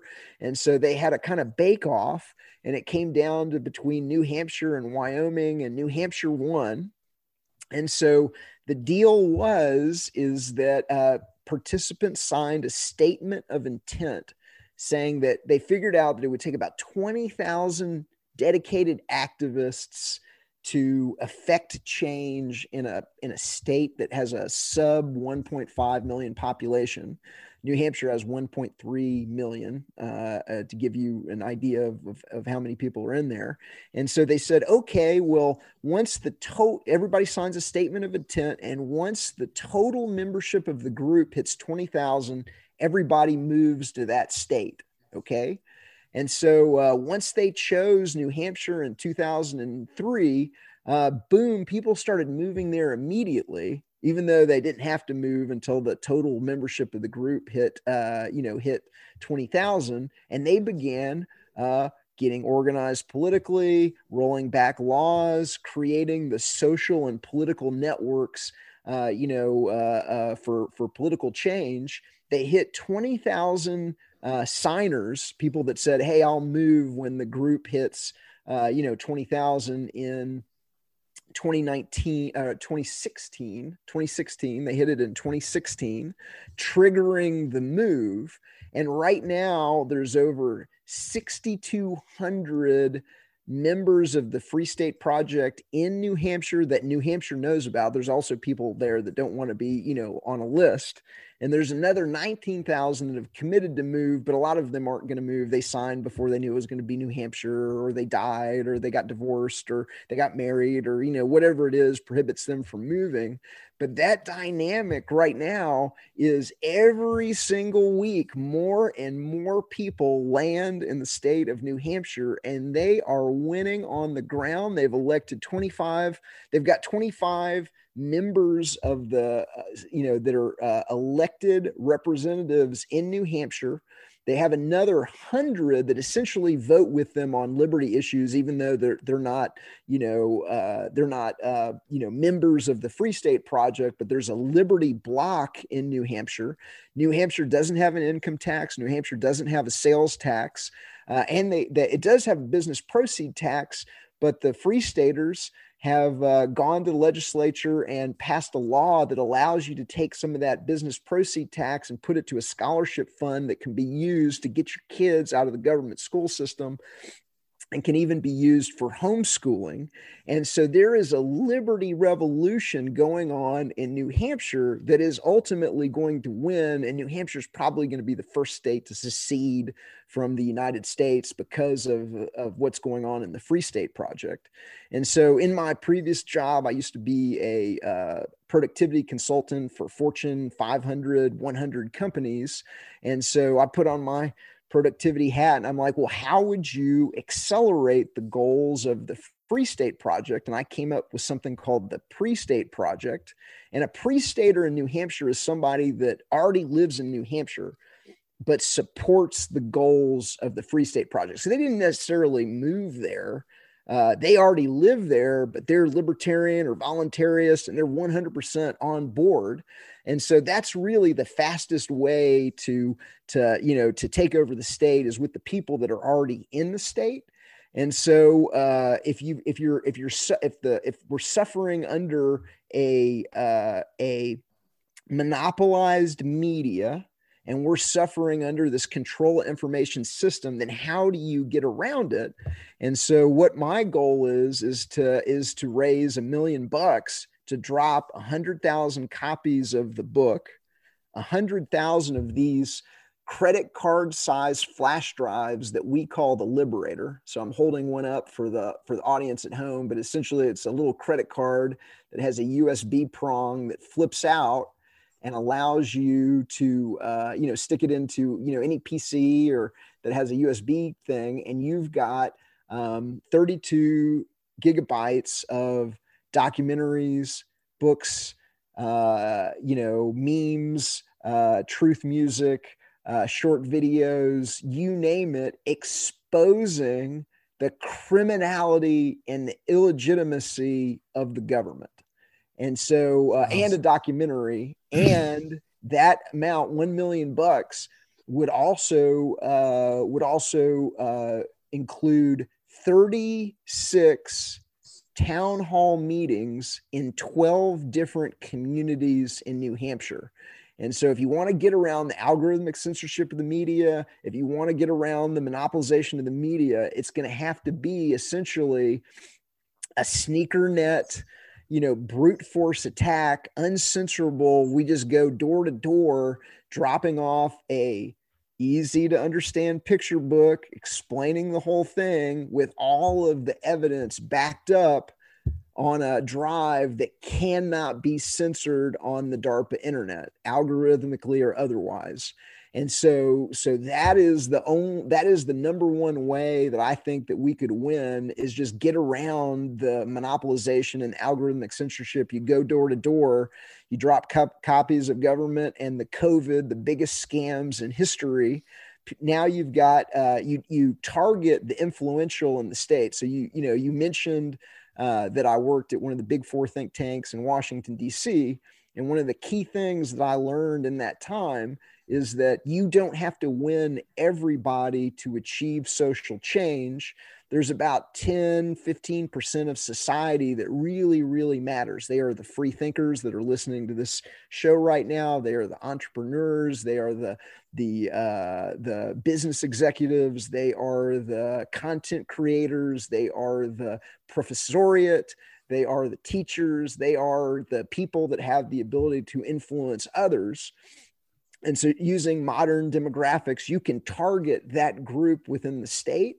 And then everybody left over, you just go after uh, demographically the parents of high school seniors. So then, in a, in a if you drop 100,000 copies across the state, you're actually hitting 300,000 voters in a single you know campaign that would be staggered because you drive people to in-person meetings where you'd answer all their questions. Hey i got my whole block is talking about the fact that we got this book and this flash drive and this documentary and what's going on. And you know look oh my neighbors are here. And you answer all their questions. You move them to uh, open source uh, encrypted, uncensorable communications. You get them off of the Facebooks and the Twitters and the controlled platforms to trusted open source, you know, platforms so you can communicate with them in an ongoing message. But we just widely expose the whole thing in a way that cannot be censored by this organized crime system. And I think if we can free a single state, number one, we need to have a redoubt so uh, uh, Idaho is already kind of a redoubt, and uh, and um, uh, New Hampshire is already kind of a redoubt. But we need some place where Liberty folks can go, where shave-headed order followers have no, uh, you know, have no power that when the shave the shave headed order followers come out to try and either raise revenue on their you know neighbors or you know enforce on their you know their neighbors whatever it is they're just outnumbered and outgunned and that they're just laughed at because the people understand unethically manipulative program that the shave headed order follower has been put through to give him this worldview where he thinks it's okay to use violence on peaceful people and and you know he's being paid to essentially rate, you know, as to be a gunman for this organized crime system. Well, if enough people in a in a in a you know geography understand that, when the order followers show up, they just get laughed at and like, hey man, they made you shave your head. You're in a costume. Uh, do you not understand how it works? Or take this book.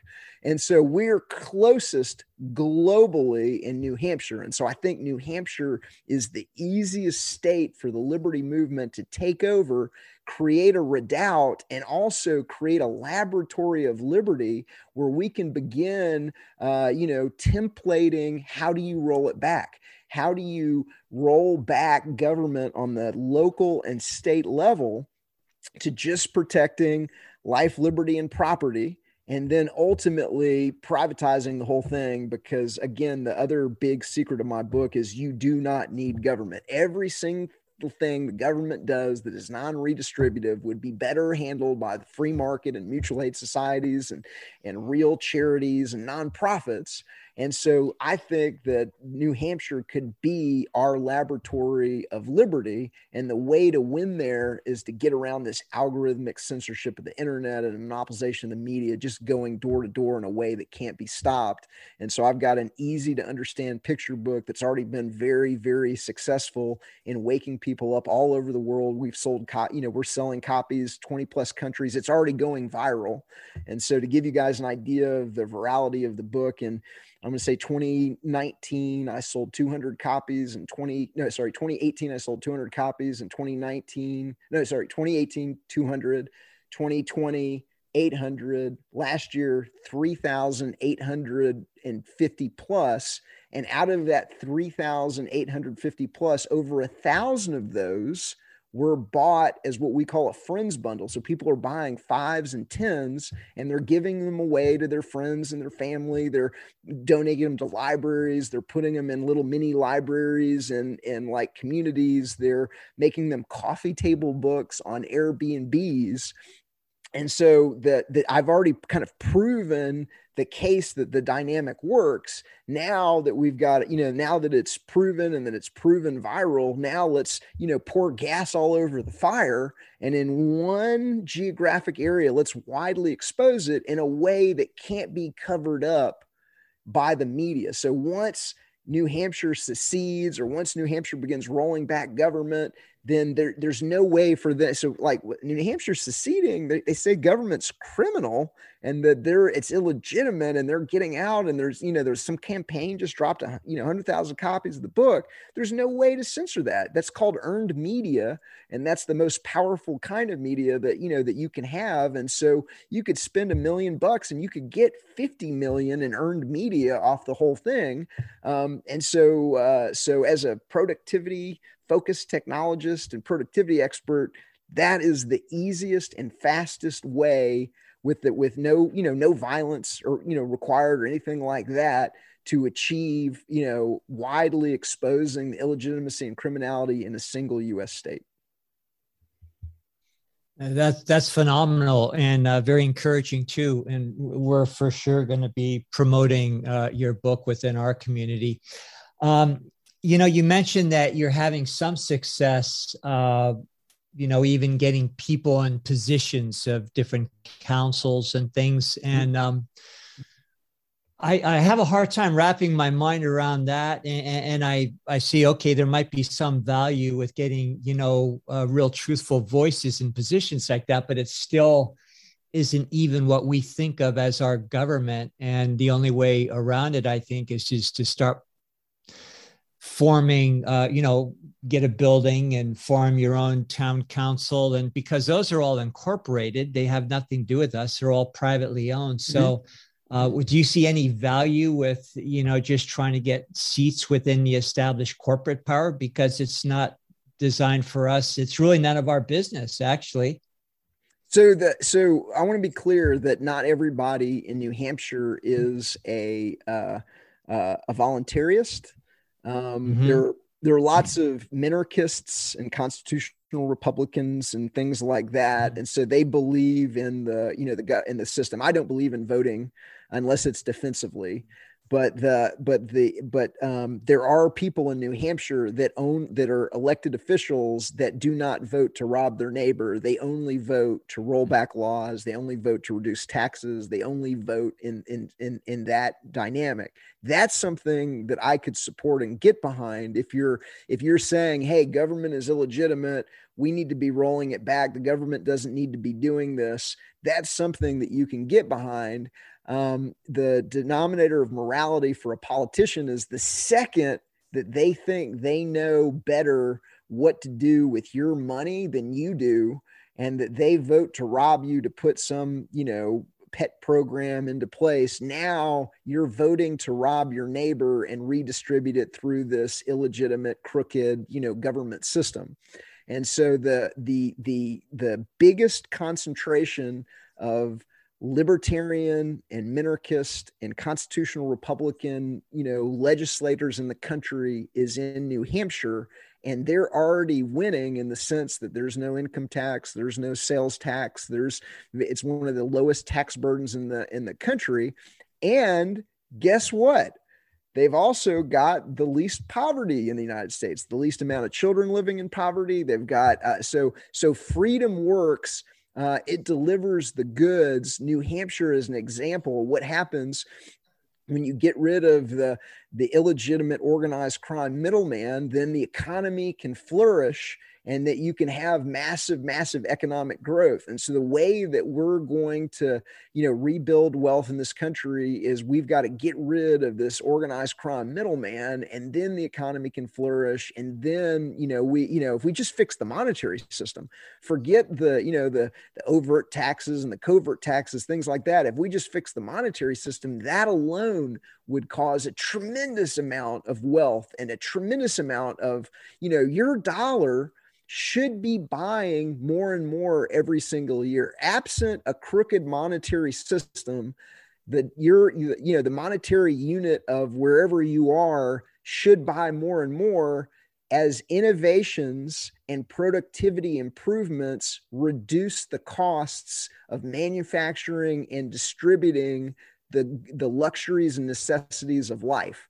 Um, an example I gave the other day is, you know, there, there are constantly, you know, new innovations that are taking the cost out of everything. I was looking at a, a news article, uh, you know, a couple months ago about this giant sail that they can put on uh, ocean going freighters. Okay.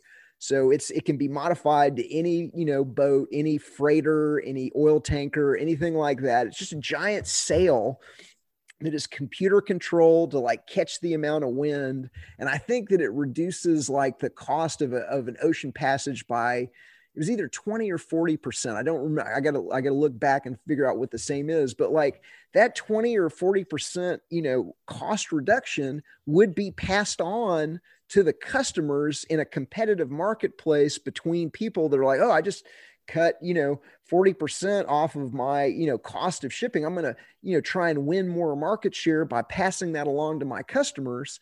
And so it's those kind of market innovations that should be driving costs lower. Why are costs going up? Because they're stealing the value out of everybody's money. Imagine how wealthy everybody listening to this would have been if they had you know if their dollar was buying more and more and more every single year for the past 20, 30, 40, 50, 70 plus years of their life, we would have more than enough surplus to help the poor, the needy, the disadvantaged. Um, people just don't really understand economics because it is being hidden from them by the mandatory government schools and their rip-off universities. It's literally being the the the market principles that you know liberty works. If like if people understood that you could get everything you want from the government without the theft and extortion and and you know craziness that that got and warfare and everything else that government produces, we would have we we we'd have gotten rid of government long ago. People just don't understand because it's being hidden from them. Yeah, we know that technology is inherently deflationary. And so with as things get more and more efficient, costs going down, and yet there seems to be this um, constant uh, race between inflating the dollar and competing with the deflationary technology that surrounds us. I do have a question though, Etienne. Uh, well, a couple. Seems like that the strategy in New Hampshire, right, is sort of a bridge, a bridge into voluntarism. So um, dealing with the the crisis, if you will, that is around us.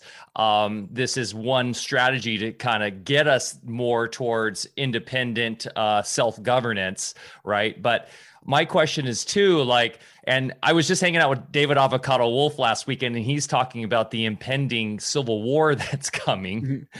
i mean would this be the start of that if new hampshire was to try to succeed and we know if we look back in history things don't always turn out well when you go against uh, blackrock and vanguard if mm-hmm. you will the council of nine or whatever you want to call them do you foresee that turning into some sort of conflict like we're seeing in ukraine right now so no, I so I think that they would actually leave it alone because I think that if they tried to do something either militarily or federal, you know, law enforcement related in the state to try and bring it back into line, that that would just make what was going on you know that would just popularize what's going on i.e that it's we're we're seceding because government is illegitimate and it's criminal and here's all of our evidence that it's illegitimate and here's all of our evidence that it's criminal. And so you know we've got you know we've got criminality and the media is in on it. And so so if the state was seceding for those reasons i don't think that they would want to bring you know that they would want to bring focus and attention to why new hampshire is leaving. And so i think that they would actually you know just you know uh you know um uh, uh, leave it alone. If they did try and do that, well, then the fastest way to expose tyr- uh, tyranny is to make the government act like a tyrant and so then, you know, you've got, you know, if you, let's say you had, uh, you know, a federal law enforcement heading to the state, or you had whatever, you know, the, the citizens of the state are saying like, Hey, you, what you guys are doing is wrong. You're using violence on peaceful people. We're, we're, we're peaceful people. We don't want any more part of the system. And you're trying to force us into it. It's organized crime. And so like, it's just, it, it's, it's yeah. a dynamic that's never been tried. And I think that if you were to try it, I don't like it's a public relations nightmare. There's no way for them to win. There's no well, the only thing I only thing I would say is they are masters of propaganda using the mm-hmm. media the corporate media and they know look what they've done to the anti you know jabber or right. these you know and so that i could see them crafting this really well thought out narrative before they they come in showing that people in new hampshire are crazy they're yeah, yeah. you know they're endangering grandma whatever their thing is so you are i think personally we need a groundswell of awareness across the entire well entire plane of existence. But um, and I'm a I'm a big fan of counties where you have sheriffs backing yep. you up, mm-hmm. right? Yep. Um, but you are right. We need that groundswell of uh, truth through your book and through uh, decentralized, uh, uncensorable media, like what we do here. And I've been working on a program, a, a platform. Uh, well, not me, but thousands of people called Cordal, which is a mm. truly the new internet, which is which is a peer-to-peer uh, encrypted, centralized, open source uh, from the ground up, hardware derived from the ground up system. But we, yeah, I would say we need a groundswell of um, of a great majority of people understanding this before any kind of state can try to succeed just knowing what they're so masterfully good at with media. I mean they'll put disney and they'll make movies about new hampshire showing how crazy yeah. people are there you know?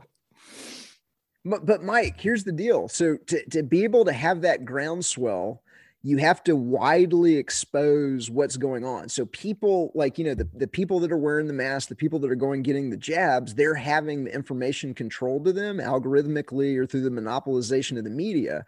And so to be able to widely expose what's going on, you've got to be able to get around that.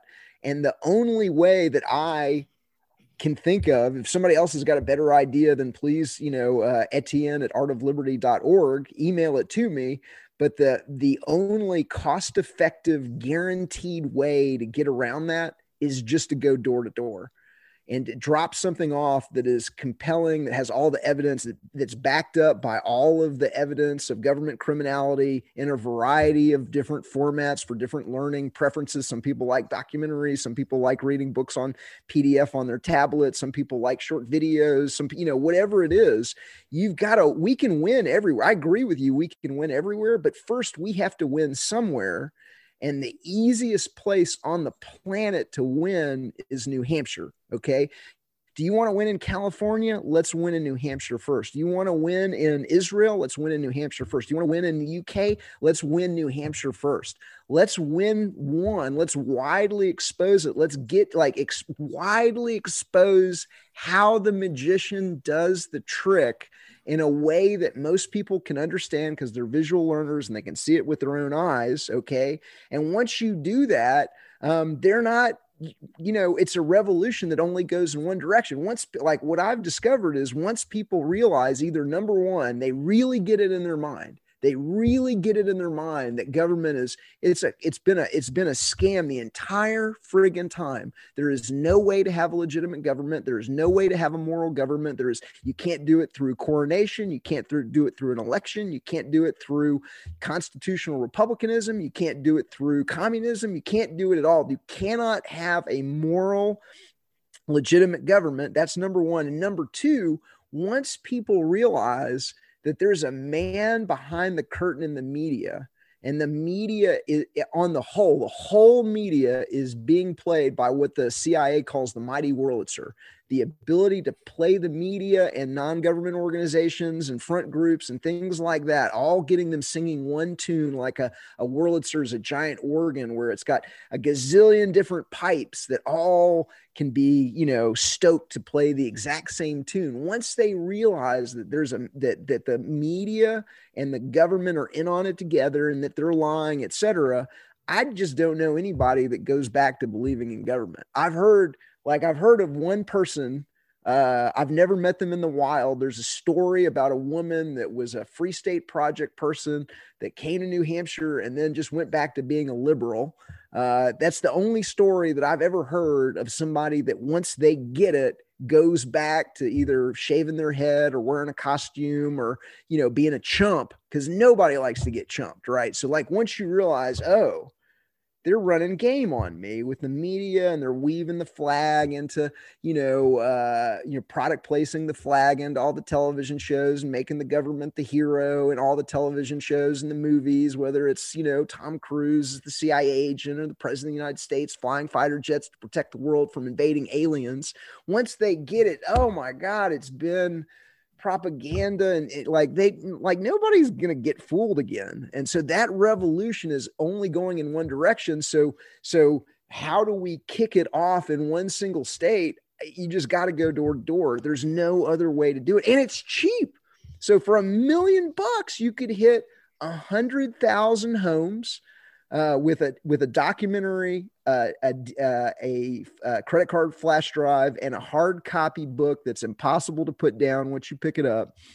And you could have 36 uh, town hall meetings in a dozen different, you know, cities and states and that you're you're hitting there's only about 800 something thousand voters so you're hitting 300,000 voters okay in a single you know, in a single essential drop for a million bucks. And so I, you know, that to me, that's the only way that I can see to do. I've got one other way, uh, but that's a story for another time. Uh, I've but, got a couple uh, other ideas too. We can chat about after. Yeah, yeah, Um, yeah, but yeah, no, so I- um, it's a great idea. It is. I give you, I give it up. I would love it, to see it it's. I, I think it's uh, fairly intuitive uh, the way you're going about it. Um, and uh, while we've been talking here, I just bought a couple of your Liberator cards, and um, you know I'm just putting in my credit card right now.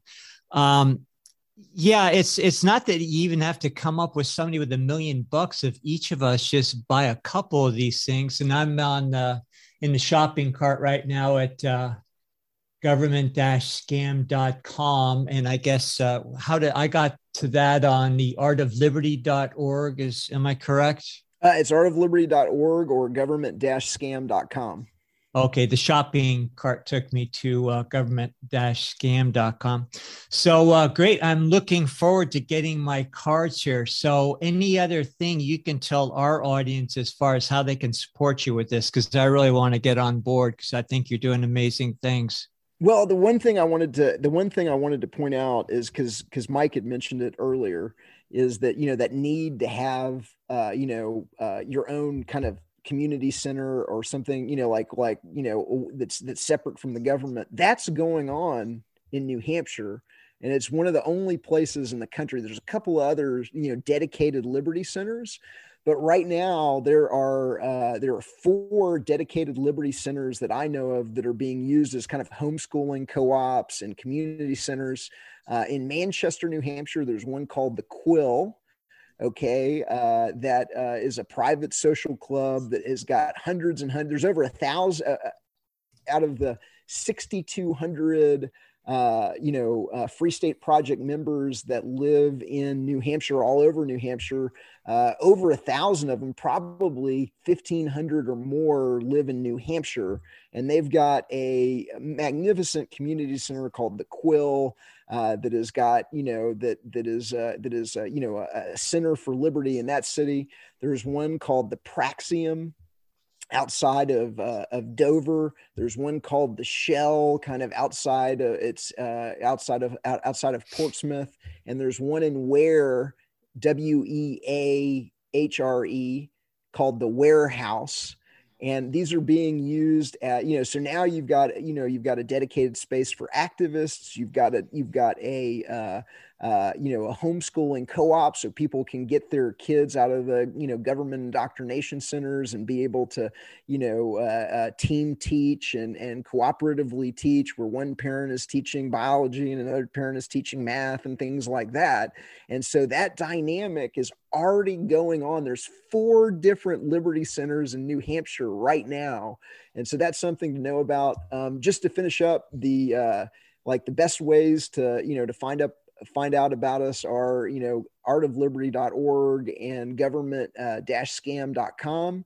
I'm in the process of, of, uh, of uh, finishing up the fifth edition of the book. I hope to have that uh, out by the end of the month. I hope to send it to the printer by the end of the month. Um, it's been a Herculean effort of really trying to understand, you know, how uh, the scam of the cooties was done to be able to make it simple so that people can understand it and make it visual. And so I think I'm going to have the first visually compelling overview of how the scam of the COVID was put together, who the suspects are, how they did it, where the money went. And so, so that's what I'm, I'm, I'm looking on. It's, it's, I finally see the finish line and the, you know, coming up, but but that's a little bit about us. And um, we the final thing is we have a, a, newsletter called Five Meme Friday, where we break down the best of the alternative media, and also we're we're all about the meme. So we've got the freshest, dankest uh, mm-hmm. memes and Liberty, and we send out uh, meme magic, baby, meme magic. Look what the Kekistan did for for that whole movement. Yeah, memes are warfare. powerful. The, yeah. the, pentag- the pentagram is scared of memetic warfare, and there's a reason because a meme can just cut through the BS in a way that you know that nothing else can. Um, the example I get, the only the only uh, meme that I've got twice in uh, in the book is it's the signing of uh, the Constitution and uh, uh, you know uh, somebody's going sign right here where we give ourselves the ability to make up rules for everyone and take the wealth of others and yes. like that one meme just exposes the whole you know fraudulent ridiculous illogical nature of the constitution in a way that took lysander spooner you know he had to write a book called the Constitution of No Authority to, you know, like, but, but like, you know, you can just cut through it with just a meme, just like slices like mm. a hot knife through butter. And so, uh, so I'm, five meme Friday, we're just, we're pumping them I'm, out. Uh, We've got the funniest memes in Liberty. I'm on there right and now, and I'm that's how looking at one. Looks like a scene in the DMV, and it says licensing when the government takes away your right to do something and then sells it back to you. Boy, isn't that the truth? Yeah, these are great. Okay, well, I'll be a frequent yeah. visitor to this. We'll be sharing some of these memes on our Telegram for sure. And yeah, I think that's, you know, the visualization that you're implementing, that you're using is powerful stuff because, I mean, we are visual. There's many people are out there are visual learners for one, but two, it just cuts through all the BS, through all the mentalism and gets right to the heart right right to the central truth and um, you know I, if i can clarify here when you're saying government government all government is evil well we have to govern ourselves there is some sort of well we're saying the mind control is evil the centralized top down since I mean, I think we've always had some sort of government. Has mankind, civilized mankind, ever existed together without government? Ever? Has that experiment ever actually happened? I don't know. I was looking back. I mean, yes. there's been some little pockets of anarchy and stuff, but I would love to just finish on this if we can, get a little philosophical and and where we go and how we self govern. Uh, I know this is probably a whole other podcast. It really is. And, and I'd love to touch on this because I love geeking out on this stuff. You have Plato who touched on this, you know, with the idea of Plato's Republic and having the philosopher king and this need for us to be in a moral state, right? A, a divine moral state of brotherly and sisterly love with each other. How do we do that? Like, how has that ever actually successfully been done ever? The short answer is yes, and that's going to be the subject of my next book, which will be called Voluntarism uh, How the Only Ism fair for everyone leads to harmony and prosperity for all. And so if you think of all the other isms, every other ism, whether it's communism or, you know, constitutional republicanism, whatever it is, there is a ruling class that gets to use violence and extortion on everybody else. And so the only ism that's fair for everybody is voluntarism. Nobody gets the ring of power. Nobody gets to use violence or extortion on, on anybody else. And without giving away the ending, uh, the good news is, is the world is a self-organizing place. It produces something called spontaneous order and that you know once you realize that the government is just a provider of monopoly services okay you have to use our courts you have to use our whatever and you're like oh that could all be done in a free market where the free market would do it better faster cheaper without the violence or extortion you're free. You're free. You now have got you know you you now realize oh i don't have to vote to rob my neighbor and when i rob when i vote to rob my neighbor it's kind of uh, you know douchey. I you know like like so you know I think I think uh, that's the subject for another podcast. Yeah. But that's the that's my short answer is uh, is my next it's, book uh, called voluntarism.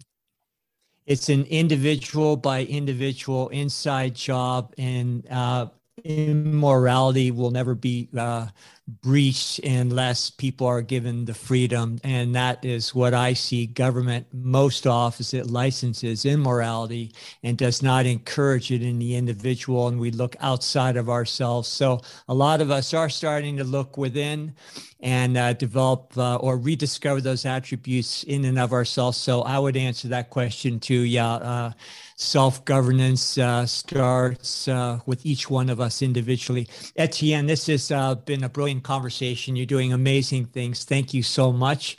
And uh, love to have you back on uh, maybe after uh, your fifth edition is out and you can take us into the next level of what we just left off with. Yeah, Art of Liberty. Absolutely. It's been a delightful conversation. And I want to thank you guys for doing what you do because we're all going to win this thing together. We're all like, it's, it's a hours blooming. And so thank you. I was just going to say artofliberty.org. Check that out. And government scam.com, which is a great website where you can get the book and I mean, you get mad props from Mark Passio, Larken Rose, James Corbett, and our boy uh, David Rodriguez, who I've spoken with a bunch and really need to get him on this show with what he's doing with unschooling and everything. But uh, I mean, you're just affecting so many lives right now, and we appreciate you so much, Etienne and uh, great strategy. And I, we want to support in, in, every way we can. So if you guys are listening and resonating with this, please go to the site, uh, purchase uh, some books, um, pay it forward. Uh, that is really what uh, the economy, which we didn't really totally touch on. I believe the sacred economy of giving, the gifting economy, is so crucial moving forward in a true free market. So gift these, gift these books forward to those you think will resonate or not even the, the the sleeping family members is really what this is for mm-hmm. right? So this is the bridge. This is the bridge for the awakening. So thanks so much etienne. Uh, this has been a wonderful show and thank you guys. Uh, please give us a thumbs up share with your friends and family if you enjoyed this content uh, that really helps us out. And uh, we love you. Remember to get outside get your feet in the soil plant something go for a hike. Mother nature is our best teacher and we will see you next week Cheers, guys.